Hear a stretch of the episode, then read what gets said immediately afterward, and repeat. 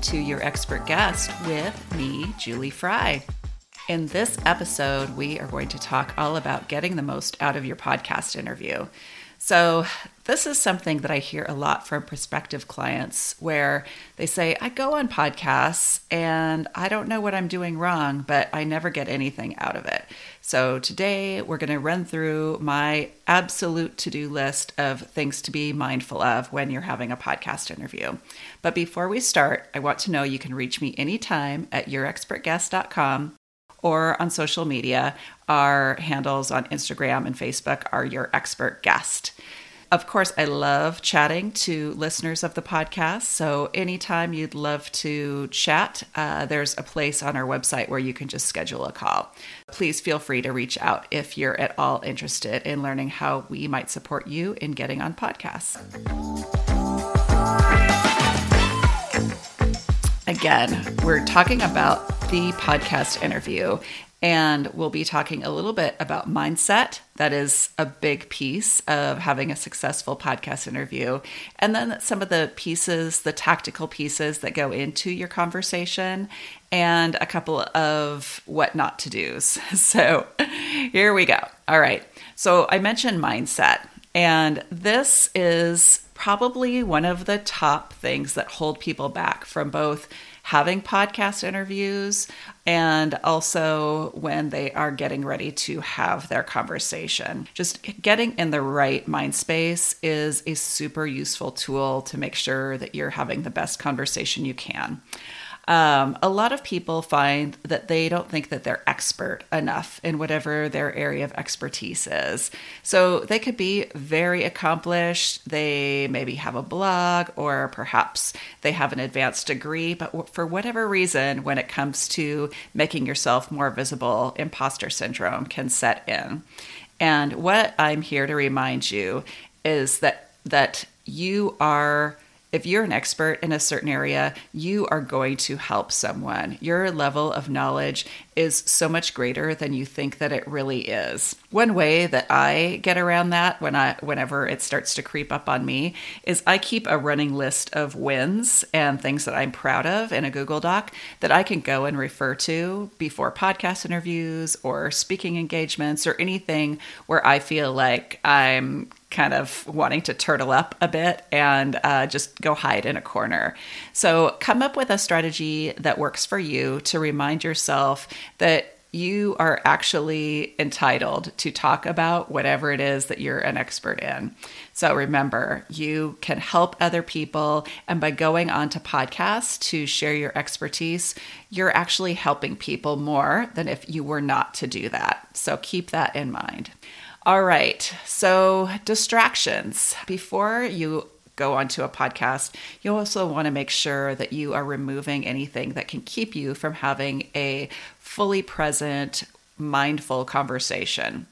And I find that it really helps to get ready, make sure that you've got everything that you need, make sure you've got the link, do you know if it's if it's going to be an audio only or is it going to be an audio video conversation? So these are things that are usually worked out when you book the interview. Typically, the host will have a link that will um, send you a calendar invite, and in that calendar invite, will typically tell you whether it's audio only or audio and video, what to be prepared for. But if you're unclear on any of those things, make sure you reach out beforehand because the host wants you to feel comfortable, they want you to be prepared, and the best gift you can give them is by being prepared as well. So make sure a week beforehand, if you don't know those details, to reach out to the host and get clarity on what to expect for the interview.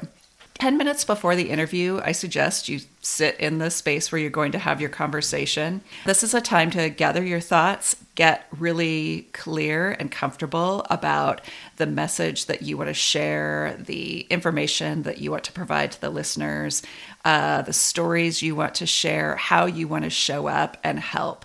So, Hopefully, you've listened to an episode before you're getting on the call so you have a sense of the host. You've looked at the podcast a bit so you understand who their listeners are and you feel really prepared what you're going to talk about. But I like to come and sit 10 minutes beforehand and do some some breathing, take a few deep breaths, get really comfortable, take your last sips of water so your throat is hydrated. Some people even take it a step further and actually do some mouth exercises. So if you've ever been in choir and you've done uh, mouth exercises just to get your your jaws and your mouth working, that's a perfectly appropriate time to do that. Anything, any ritual that you have that can kind of get you grounded and get ready to have a great conversation.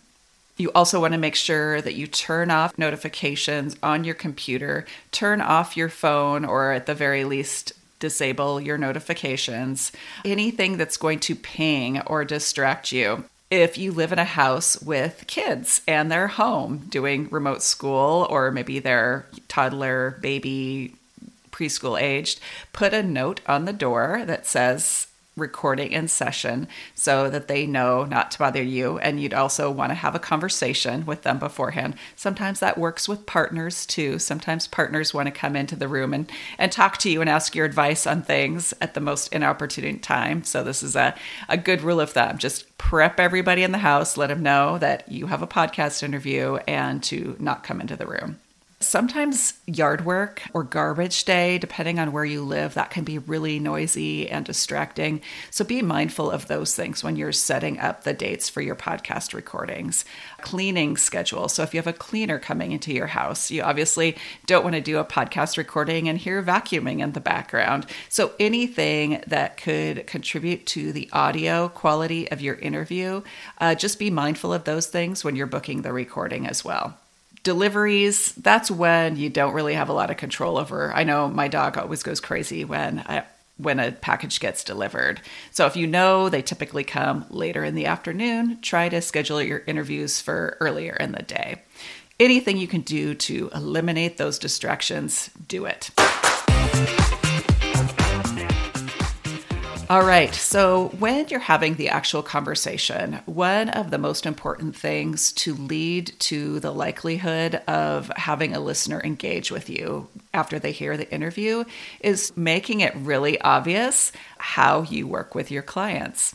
You want to plant seeds along the way throughout the conversation that all lead to your desired outcome. Let's say that you ultimately want to work with clients, and let's just say you're a business coach.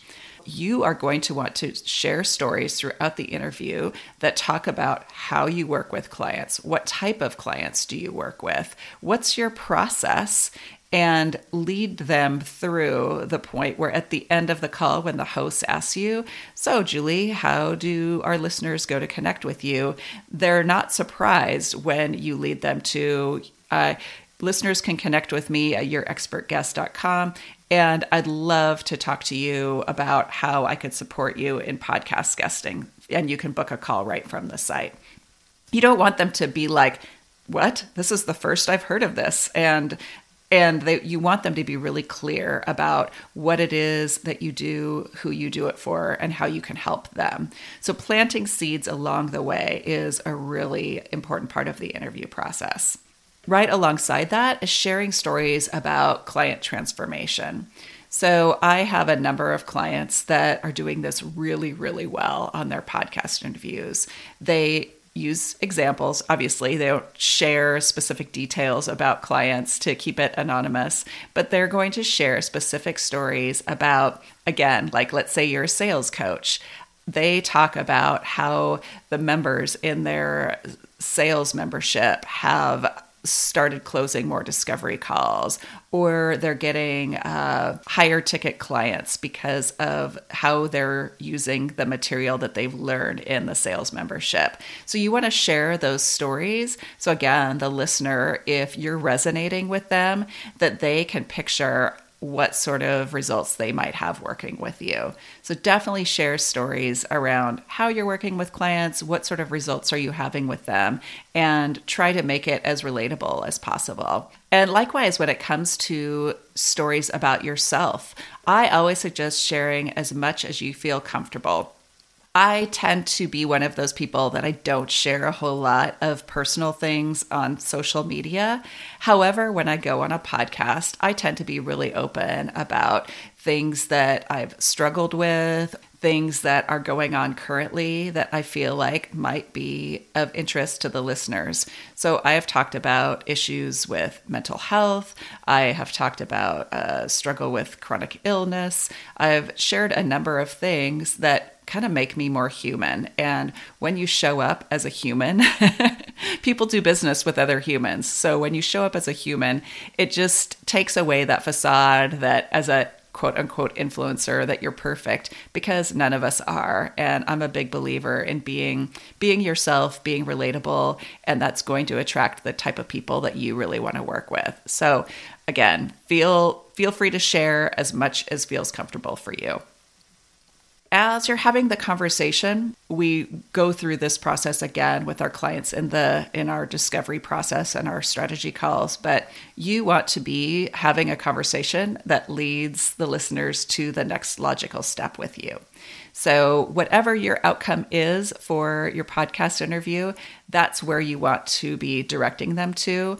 So, when the host says, Hey, Julie, where can our listeners go to find out more about working with you? I am not going to say, well, you can go to my Instagram. I don't really post there. So you'd want to go to LinkedIn because that's where I'm most active. And you can go to my website. And oh, by the way, we have a free quiz. So I want to pick the one thing that I want listeners to do. And in most cases, it's to book a discovery call with me. So I'm going to tell them to go to your expert guest. And if you like, you can schedule a call with me right there. Boom. Because again, a confused mind tends not to take any action. If you are the type of person that likes to track and analyze where your business is coming from, I am a big believer in that. One tool that is great for using in your podcast interviews is called Pretty Links. It is a paid tool and it works well with WordPress, which uh, which my website is. And you can customize each podcast interview with its own custom landing page. So, for example, let's say I was going on John John Doe's podcast and I had a specific link that I wanted to share for my freebie I'm offering there. Then at the end of the episode, I would say, you know, and, and you can go to your expert guest forward slash John Doe. And then the listener would go to that page, they get your freebie, and then you get a report and you can see how many downloads you're getting from that specific episode compared to other episodes. So, a number of our clients use that tool and it's really useful for them. So, that's called Pretty Links. Last but not least, and this is actually, I just got an email from one of our clients saying, Hey, I just wanted to share this great email I got from the podcast host after our interview. Don't forget about your relationship with the host because, in many cases, they are the first person from the podcast that you're going to get as a new client. So, our client shared an email that the host said, Hey, after our conversation, I realized that I'd really like to explore working with you to grow our audience and booked a discovery call with him. So, when you have your interviews, you want to show up from a place of service, both for the host and for their audience. And usually there's some time at the end of your interview that after they stop recording that you can chat. So this is a great time to ask them about their business, you know, where do they feel like they need support? How can you be a resource for them? Do they need any podcast guest recommendations? Ask them questions to show them that, you know, you're a part of their network now and you're here to help them because that relationship that you have with the host can last for years and years and years after that podcast interview. And it may lead to new clients, it might lead to referrals, it might lead to a collaboration between the two of you or a friendship. And all of those things are super valuable both in business and life. When you show up from a place of service, it's going to be really clear to the host that you care. And oftentimes that turns into something more. So don't forget about your relationship with the host. That is about it for what I wanted to share with you today when you are ready, I'm going to see you in our next episode where we talk about what to do after the podcast episodes airs to get the most out of it. So we're going to discuss leveraging your podcast interview. I'd love to help you in supporting you in getting more visible on podcasts as a guest. So again, if you would like more information, please visit us at yourexpertguest.com. Until next time, we will see you soon and have a great rest of your day.